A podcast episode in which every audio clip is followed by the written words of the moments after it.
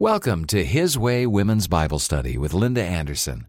His Way Ministries is an interdenominational ministry established and committed to helping you experience a dynamic relationship with God. Well, I wish every single woman in Nevada was here tonight, and California, and Utah, and Arizona, and New York, and because this message that Pastor Tom Anderson, my husband, will bring tonight is going to bring change into our lives. I'm expecting a new, fresh wind through this message tonight.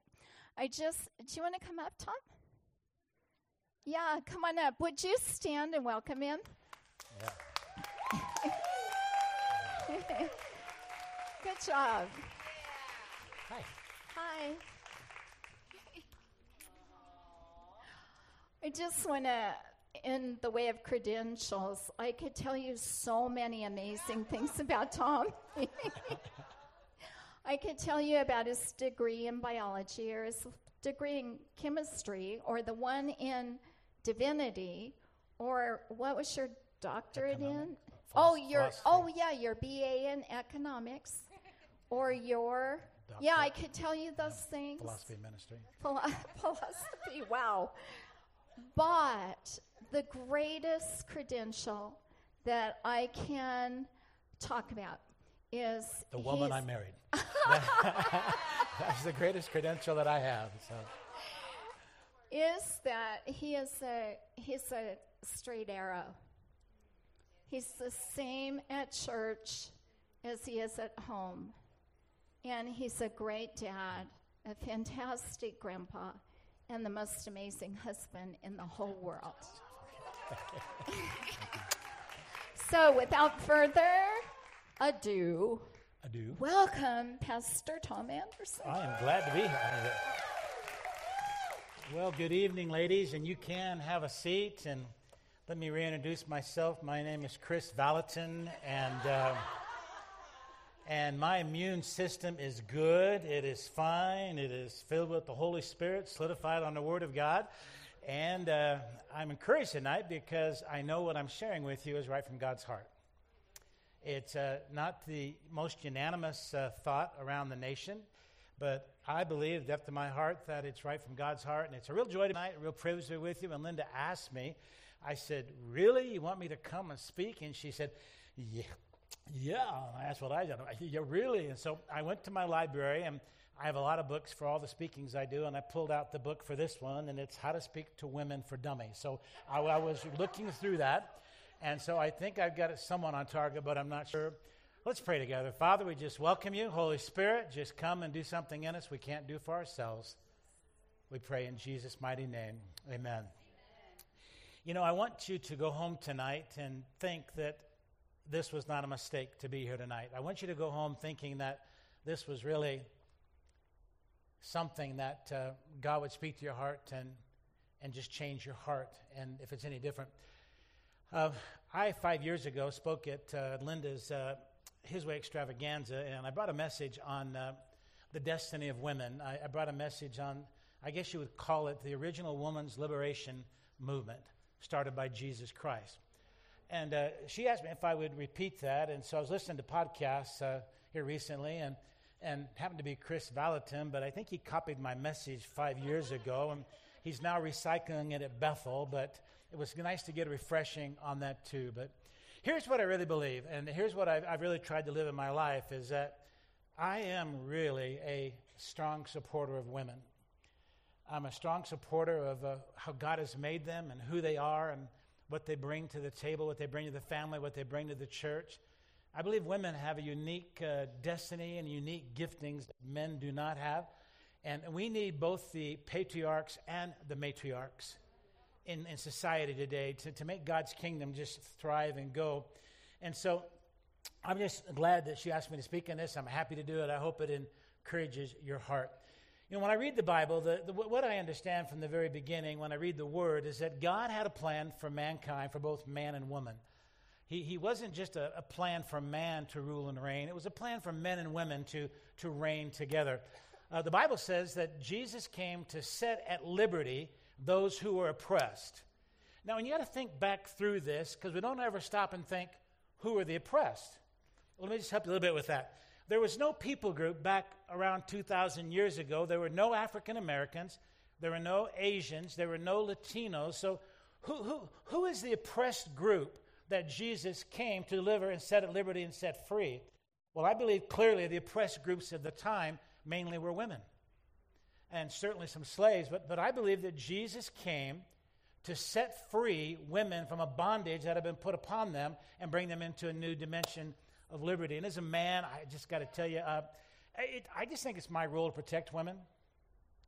I think it's your role to protect women too. I, I, I think we're in this together. You know, not putting women down, not bashing women, but, but building women up. And I, I know I'm older, so that makes me a little old fashioned, but I believe if you're walking someplace that a man should open a door for a woman. I believe a man should help a lady get in a chair, help her get out of a chair. I believe a man should uh, prefer a woman in walking, and kind of saddens my heart to see the man walking, the woman's walking 10 feet behind. I, I just don't think that's how it was supposed to be. But, but I think that part of my role as pastoring of this church is to, to equip both the men and the women, and that's just really, wanna, what I really, really what I want to do. And when Jesus came, I think he wanted to open a door uh, to, to set women free from a bondage they were under. And sadly, still 2,000 years later, this is a benchmark that we've yet to got to break through in society. But I've got this dream and I've got this vision that it's coming, and when it fully hits, the full dimension of God's Spirit and grace that He wants to do on the face of the earth is going to happen because everybody's going to be engaged in proclaiming the gospel for the goodness of God. You know, you, you go back to the beginning, and, and you see that God created uh, Adam and Eve in, in, in the garden. And uh, that might have been kind of cool to be the original man and woman, do you think? and God says, "Hey, have fun, run around, don't wear clothes, eat whatever you want, just just just just have a good time." I, may, may, may that have been a good thing, but uh, but the Bible says clearly that God created male and female in the image of God. You can read that in your Bible. In the image of God, He created both male and female. Eh, so it takes a male and it takes a female to totally represent the full nature of God and who He is and I hope this doesn't rock your theology too much, but, but God really is in nature both male and female, and that's how He created His nature in a man and a woman to be displayed and be represented. And so if you suppress the female, you lose half of the nature of God being demonstrated and working through the face of the earth. And this is what I think Jesus really came to, to set women free. So, you know, in creation, we read very clearly that Eve came from Adam. Is that right, ladies? he, he, he didn't, she didn't come from his head and didn't come from his feet, but she came from his side. Now, you don't have to think too long and too hard about this that she's not to rule over men and she's not to be subdued by men, but she's to walk side by side with men. This is how God intended it, and that's in all aspects of life, not just the church and spiritual, things. But we can go on and read in there in Adam and Eve in Genesis 3 and we read the story about uh, God comes to them and goes, Yoo-hoo, kids, where are you? And they go, Oh, we're hiding. What are you hiding for? we're naked. Well, how did you know you were naked? Well, it kind of came out that the devil, the snake, the serpent got this to the woman and everything else. But as you read this, uh, God says to the serpent, Because you did this, because you did this, and by the way, I tell the men that uh, you don't get off here. Just because the woman was deceived by the devil man just gave in to whatever was going along there. We have a full responsibility of working in this. But he, he, he said to the enemy, the, the Satan, said, Because you did this, from now on, I'm putting an enmity between you and the woman. Now, the word enmity is very strong. It actually means a hatred. Women are going to hate you. They're going to, down the road, you know, you, you might bruise them, but they're going to crush you. And, and, and the enemy are going to hate you. That means women, the women are just going to hate what the enemy did, and they're going to teach their children to hate the enemy. And, and so when, when God declared this, there was something set up that in cultures that we had this, the enemy had to suppress women unless they were set free and set loose to really reign alongside men and really declare the greatness and the goodness of God. And so, do you ever wonder why in most cultures they find a way to reduce the role of women?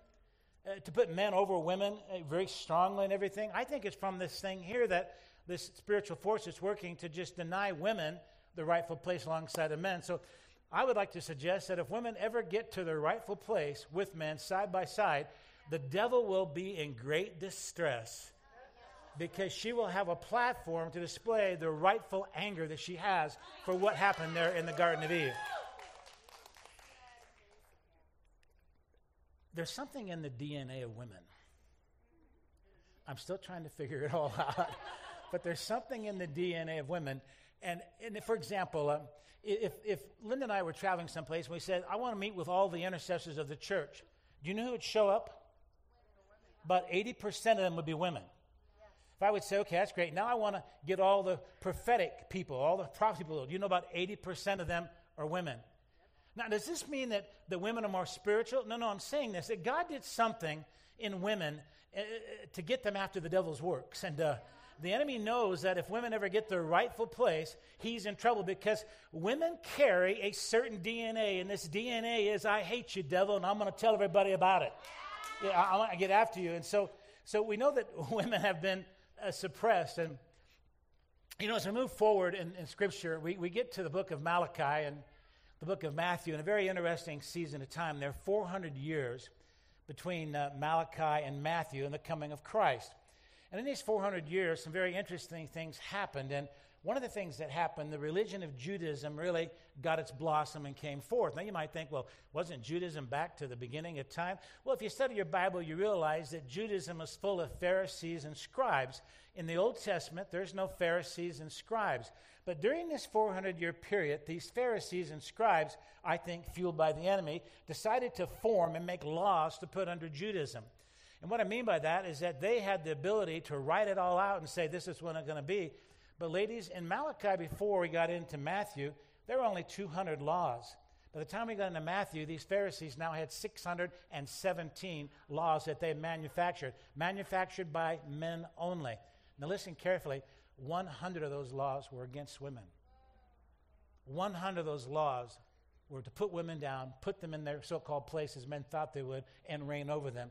And I think the bottom line of this is, is that the Pharisees and the Sadducees, they, they just, they just hated, hated women, and uh, they just passed these laws against them. And, and then, and then the, the, the women became oppressed. And, and, and, then Jesus comes and he, he makes it clear that I, I come to, in reading, as I, I come reading Isaiah, I've come to set at liberty those that are oppressed. And the only oppressed group really there was the women that were under the bondage of all these shall I say, uh, ill written laws and rules in, in the Judaism code and things. So women had no rights, they had no respect, they had no voice, they were the legal property of men, they were afforded no education for the ladies, they were forbidden to speak to a man, and uh, they had to veil their faces whenever they left the home. Uh, they kept the house, but they served at the will of their husband. And if the husband invited some men over for coffee or tea or bocce ball or bowling or whatever, or for dinner, whatever it was like that, the women had to go eat in a separate room. They were not allowed to eat with a man, period.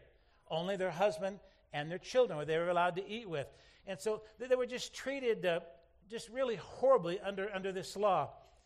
The father arranged the marriages for them. So, young ladies, you don't get to marry the man of your dreams. You get to marry the man your father says that you're going to marry. And, and Jewish women could not vote. And and, and one thing, they could not divorce their husbands. The husbands could divorce them, but they couldn't divorce their husband. They could never get out of a marriage if their husband didn't boot them out.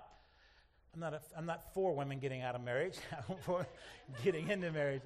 But, but a woman could not be a witness in a court. Women were relegated to the outer court of the temple. You come to church, it's like you get the corner parking lot out there. You ladies can gather around there and have a good time together.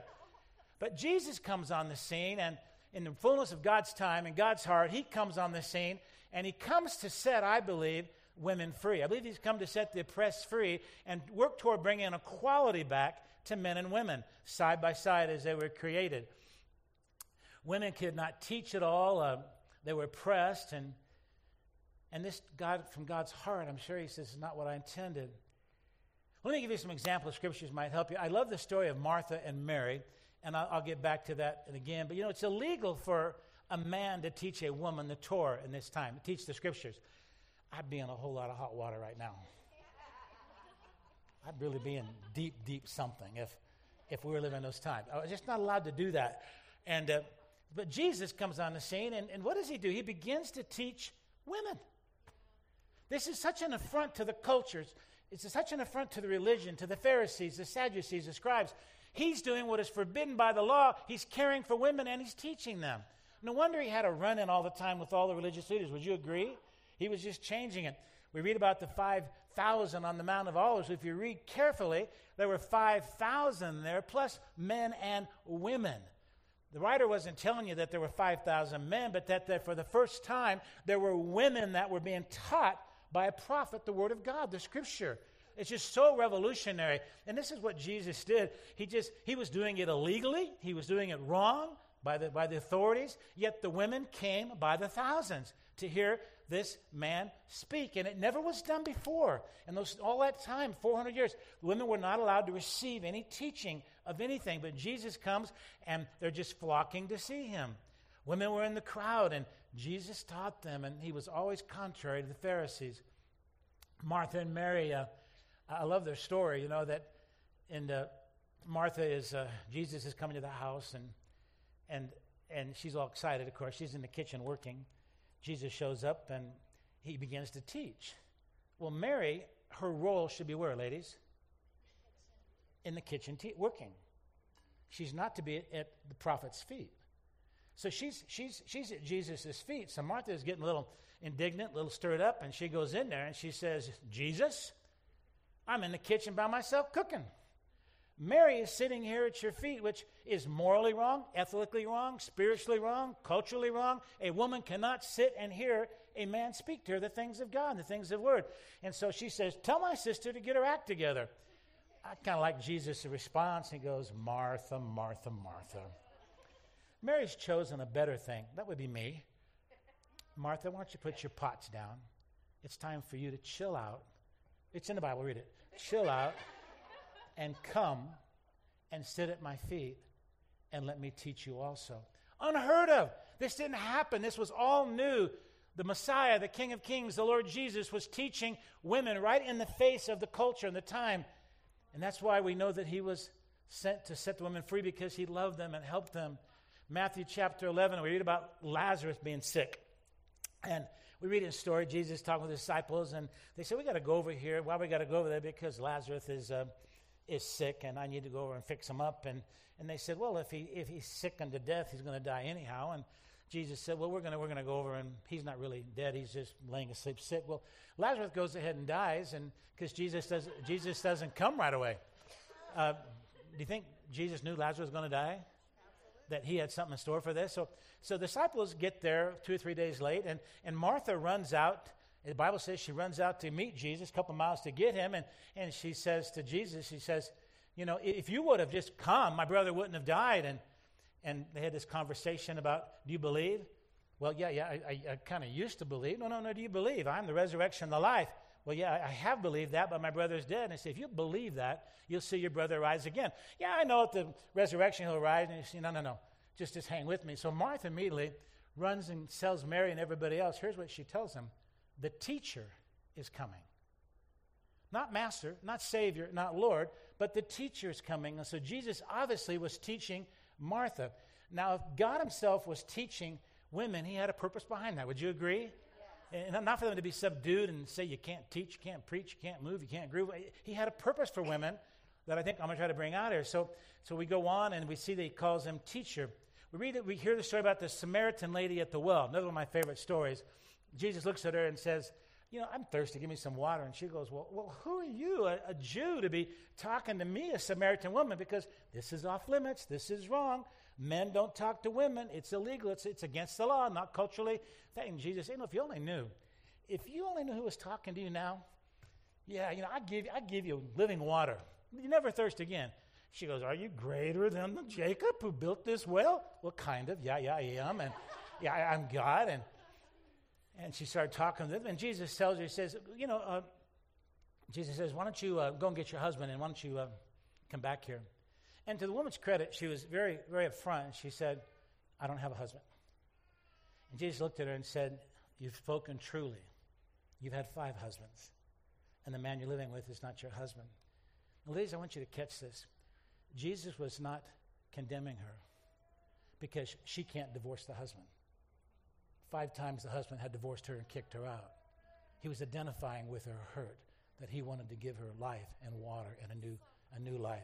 The heart of God, the purpose of God.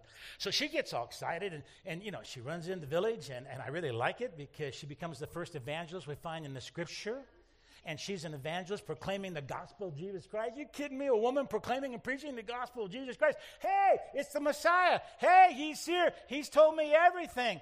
Could this be the one? And that's totally taboo, a woman speaking anything about Scripture. So they all come out and they hear Jesus and such a great story. They, they all, the whole village almost is saved and they believed in Jesus Christ. The, the lady was out of her place in the law's eyes, but in the right place in God's eyes. God had destined to use her to proclaim salvation to this village of Samaria. This is kind of crazy, huh? Women preaching, women teaching, women getting taught, shaking things up. See, it's just like Jesus to, to upset the traditions of man.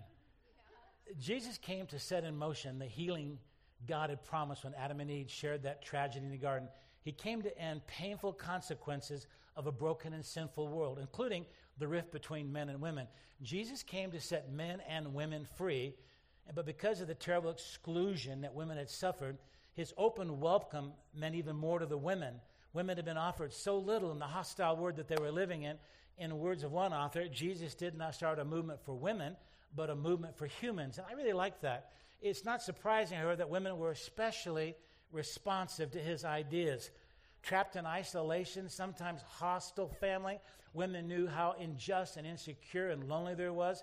And not, catch here, Jesus' mission was not gender biased, it was gender inclusive. God the Father said that all the Father gives me, I'm going to give to anybody that comes. I'll not drive them away. So, not surprisingly, there's no wonder that the women were the first at the cradle and last at the cross. They'd never known a man like this, they'd never been another. The prophet and teacher was there and never nagged at them, never flattered them, never coaxed them, never patronized them, never made jokes about them, never treated them like the, the women. God help us. Never heard this kind of stuff. Or the ladies, God bless them. He rebuked and he praised without condescension. He took their questions seriously. He engaged, he answered. He never mapped out a spear for them and told them that, you know, that this and that or their levels of where they could fit in society. He never urged them to be feminine or jeered them for being female. He had no axe to grind, no uneasy male dignity, dignity to defend.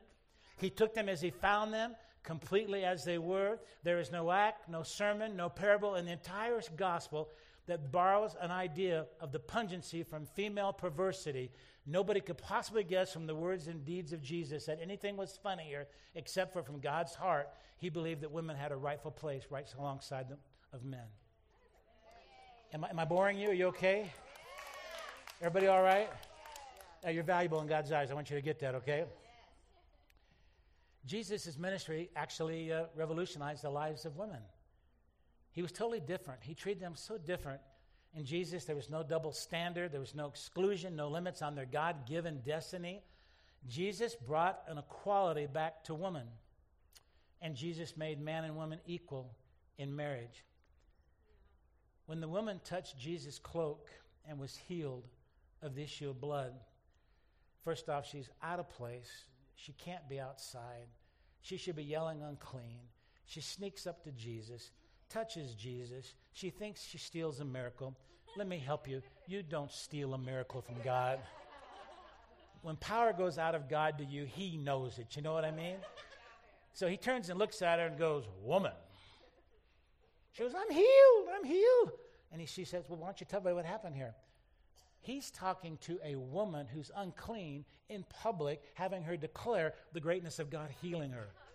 Do you see what Jesus was doing all the time? And then he did something pretty amazing. He said, Should I not do this for a daughter of Abraham?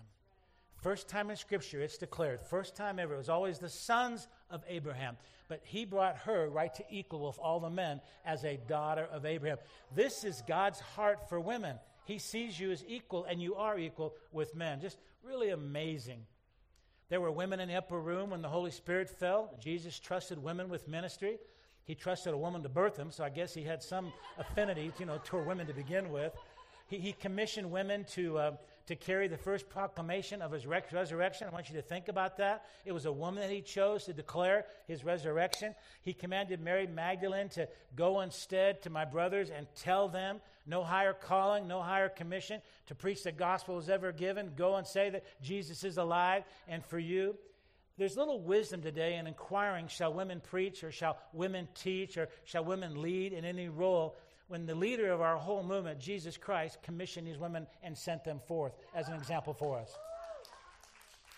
But um, even here in our region, we, we live in a place where we are criticized and attacked and jumped on at our church because we believe that women have a capability to teach, love, preach, serve, and carry the gospel of Christ. We, do, we just we do that and we support it and believe it. So you're welcome. Well, thank Jesus. On that first Easter morning, when two women came to worship him at the tomb, he told them, Hey, I'm alive here. You now go and tell everybody else that you see me, I'm alive. How on earth can we question whether or not God trusts women with the gospel to faithfully preach it when he commissioned them with the proclamation of the resurrection? Ladies, go, go tell them alive. Go tell them on target here. And uh, are we more wise? Are we more careful than Jesus was? Jesus didn't merely give them permission, he commanded them to proclaim the good news, to share the good news. The life of Jesus shows us exactly that he saw men and women equal, all mankind equal. I believe that he knew the greatest power that would ever be released in the kingdom of God is that would be released when women took their rightful equal place right alongside men.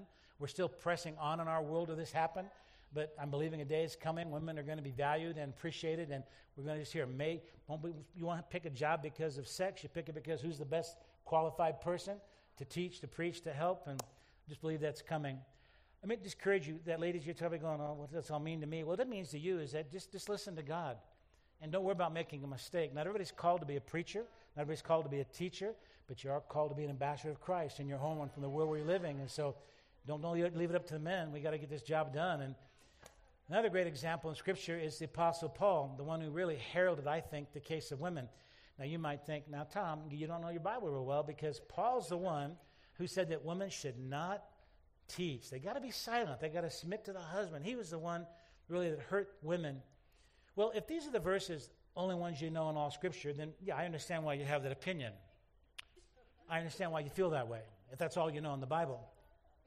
Let me just tell you this most men know these Bible verses really well. And many men use this for their purposes and their advantage, and even in the hierarchy of the church to keep women in their place. Men know this first. Time doesn't allow me tonight to show you and help you understand these verses were directed to certain women and certain cultural issues and certain situations. But if you read the rest of the Bible and the rest of Paul's words, you clearly get a picture how much Paul was pro women. Listen to some of his words. Husbands, love your wives, even as Christ loved the church we are all one in Christ. Paul's metaphor in the body, we need every part, every inch, everything to make us all function, relates to women's too. Submit to one another, men to women, women to men, in reverence for Christ. He made a statement also there's no male or there's no female in the kingdom. All those are in Jesus Christ. Paul said these things. Uh, he said there's no slave and there's no free. We're all equal in Jesus Christ. Paul commanded women, uh, commended women in Scripture. Uh, Paul said there's no favoritism with God. Paul worked with women all the time in his ministries. He ordained them, set them forth, commissioned them, and he trusted certain women with key ministry roles. Paul literally turned the Roman world upside down with his gospel and his teachings, placing value on the role of women as ambassadors to carry the gospel of Jesus Christ and to teach.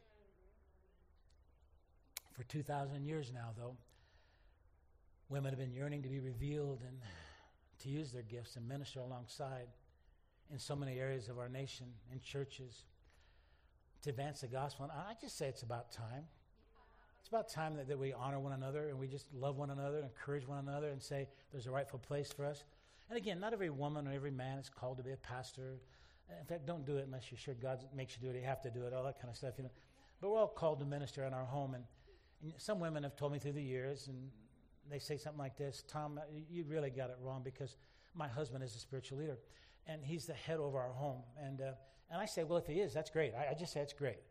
But, but many women advocate any spiritual teaching and any spiritual responsibility in the home with their families, and they say, the verdict falls on my husband. He's the spiritual head. So if he doesn't do it, he's the one that's going to get judged, not me, because I have no responsibility because he's the head of the home. That sounds a little stupid to me. I, I'm just. If we're going to work side by side, shouldn't we be carrying this responsibility in the home of helping each other, helping our children? Where do you have family devotions and your husband goes on for 30, 40 minutes? Hope he does, and he does all the praying, and you sit there. nah, God's giving you a voice, giving you heart, giving you spirit, giving you life. And, you know, I, I, I just, you know, if he's the head, that's great. Is he doing the job, is what I want to know, you know? And, uh, people say, women sometimes tell, well, I'm just not the head, you know. But, you know, if you research the Bible and you read it clearly, what it, what it talks about, you know, the, the thing enable, he's enabled. We'll just read it. The man is to enable the woman. The woman is to enable the man. They're to encourage one another and submit to one another in this relationship. And ladies, if your husband says, I'm the dog, I'm the big shot, and I hope that many of them are really doing a great job there, if he refuses to lead in any spiritual capacity in your home, who's going to train your children? Who's going to raise your children up if, if you advocate what God's done in your life because of this hierarchy order that comes together? Is it making any sense to anybody? Yes. Yeah, don't worry, Linda's back teaching next week. It's, uh, next month is going to be great. When you realize that you are enabled by Almighty God, you can minister freely. Now, because of my youth, when I married Linda, I was 19, she was 18. I was just a little immature at the time. I, I was very busy at the time, working really hard at the time. It was Linda who engaged our children spiritually I helped her, and she led, and we worked together on this. But I'm so glad that she did, that she just didn't say, ah. I am woman. I know nothing. I can't read scripture. I can't understand it. I can't teach. I can't love Jesus. I can't help my cheese with anything. Come on. You see, many single moms lead their homes, many single dads lead their home, and and if you're married or want to be married or hope to be married or have been married, uh, you, lead, you lead the family together. Uh, to say it's your husband's full responsibility and you're not responsible, I don't think that's how. I don't think that's how Eve was created to be less than, but to be side by side, do this thing together. The question is, is, is anybody leading our children into the things of God? Is anybody taking the spiritual role in our community and in our families and our homes and our churches? And uh, I just believe that God has such great things for women to teach, encourage, bless. And ladies, I just want to tell you, it's a great time to be alive. I got a minute and 23 seconds. Here we go. A time of opportunity, a time of fulfillment for ladies. It's a great day to be a woman. The sky is really the limit. The world, the church is ready for change. It needs change. I believe women are going to be released, able to pursue their giftings and their calling. And the gospel of Jesus Christ is going to be spread like you cannot believe. The enemy is going to get a bunch of women that hate him after him because they're to released to say and get after him. It's going to be amazing. And they're praying and prophetic words because women like you are going to step into their destiny, step into their God given calling, obeying God, fulfilling your destiny. And I just say, yeah, it's time. It's been too long. The history of women have been held back, but I just think there's a new day coming. And as women step forward under the blessing of God and His church alongside with men doing this together. Like I said, we need patriarchs and matriarchs. Would you agree? We do this thing together. It's amazing. And I guess it's here I, I, want, I want to say to you uh, get, get, a scripture, get a word from God, get blessings from around you, go to God, and engage in the life that God wants you to engage in. Not looking back, not fearful, not afraid, but God, you've done this work in me, you've changed me, you've saved me. I want to bless my children, bless my family. Lady, Ladies, these are the finest days coming up. I believe that for your destiny. Believe God when He speaks to you and say, Thank you, Jesus, and let God do some amazing things. But I think this is the day and the time when women take their rightful place in the church and society and the homes, right alongside men, to see some great things accomplished for the kingdom. Yeah. Amen. Amen. Um, maybe just one more thing, and honey, you can come on up if you're closing this because I'm not. I don't know how to do that. Bunch of women. let, let, me just say this: uh, I'm a pastor, and I'm a man, and I'm a granddad, and I'm a dad, I'm a kid, I'm a grandkid, I'm a preacher, I'm a spiritual leader. I just want to really, from the bottom of my heart, just stand in the gap and ask you ladies to forgive me for all the men that have hurt you and all the men that have abused you and all the men that have suppressed you and all the men that have put you in a place that God never destined for you to ever be. Would you forgive me on behalf of all the men that have done these things to you, that have held you back from your destiny, your calling, your purpose, and your giftings? Because men lead. Men lead, women lead. Let's do this together, side by side. Will, we, will, will you forgive me for this, for the sake of mankind? Now, when you forgive me, that means I'm off the hook and you're off the hook. And we're going to go after God and see what He has for us, okay? Bless you, ladies. Thanks for listening. Amen.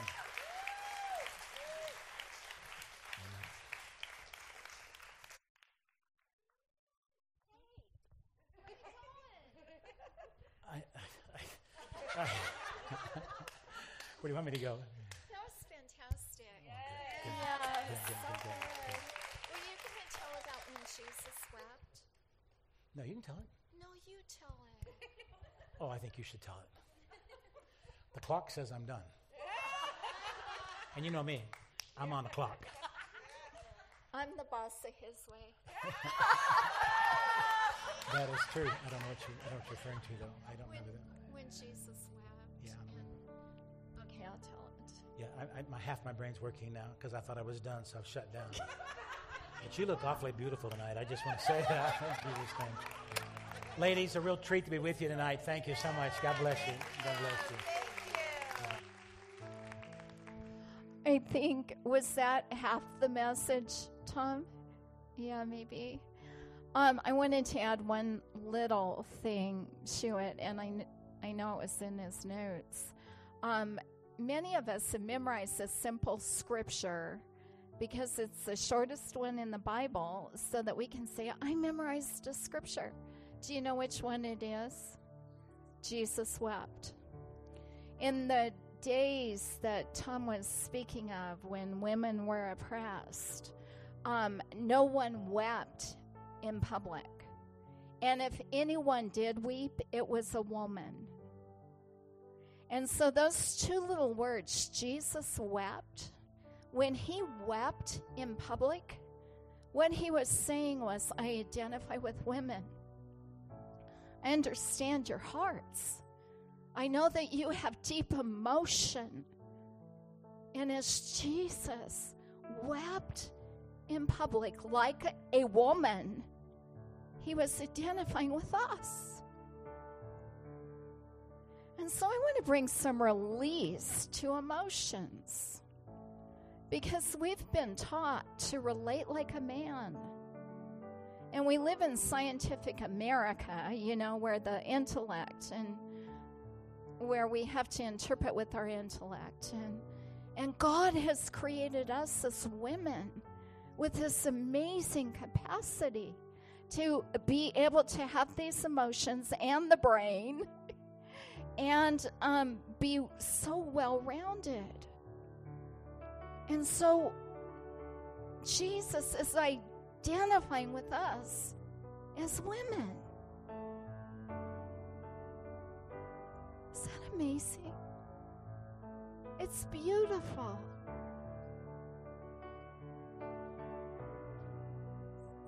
Yeah. Yeah. Yeah. So tonight, through the sound of Tom's voice and his teaching, and as he asked us to forgive him as he stood in that gap as a man and a pastor and a leader and all of those things that he named, as you did that, something happened in you. And there is release. But now we must step forward into our destiny. Because it's great to hear a new word, but then we must act on it. Otherwise, all we'll become is just more religious. And we don't need more religion. We need the relationship that heart relators like us, as women, bring to the table as we walk together, male and female, and create a whole culture of health. And so,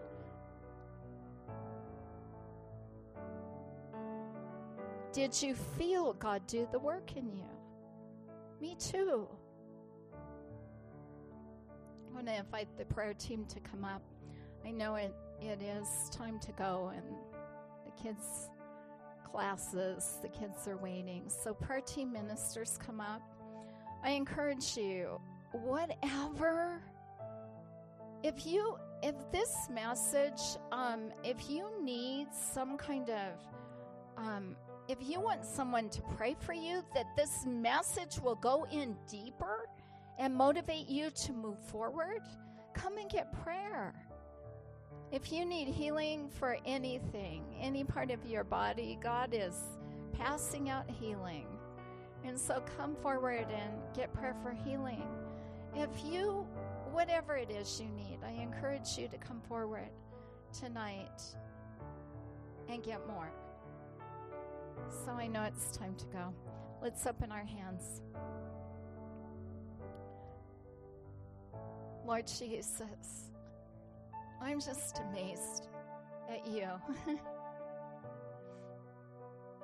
and I thank you, Lord, that we got a clear picture of you tonight. I thank you that that we know you better now. And I thank you for what you did for us as women. Thank you. Now, Lord, what you've done, what we've heard, Lord, make it go down deep inside of us and help us to move forward in anything and everything that you want us to do. In the name of Jesus. So be it. So be it. Amen.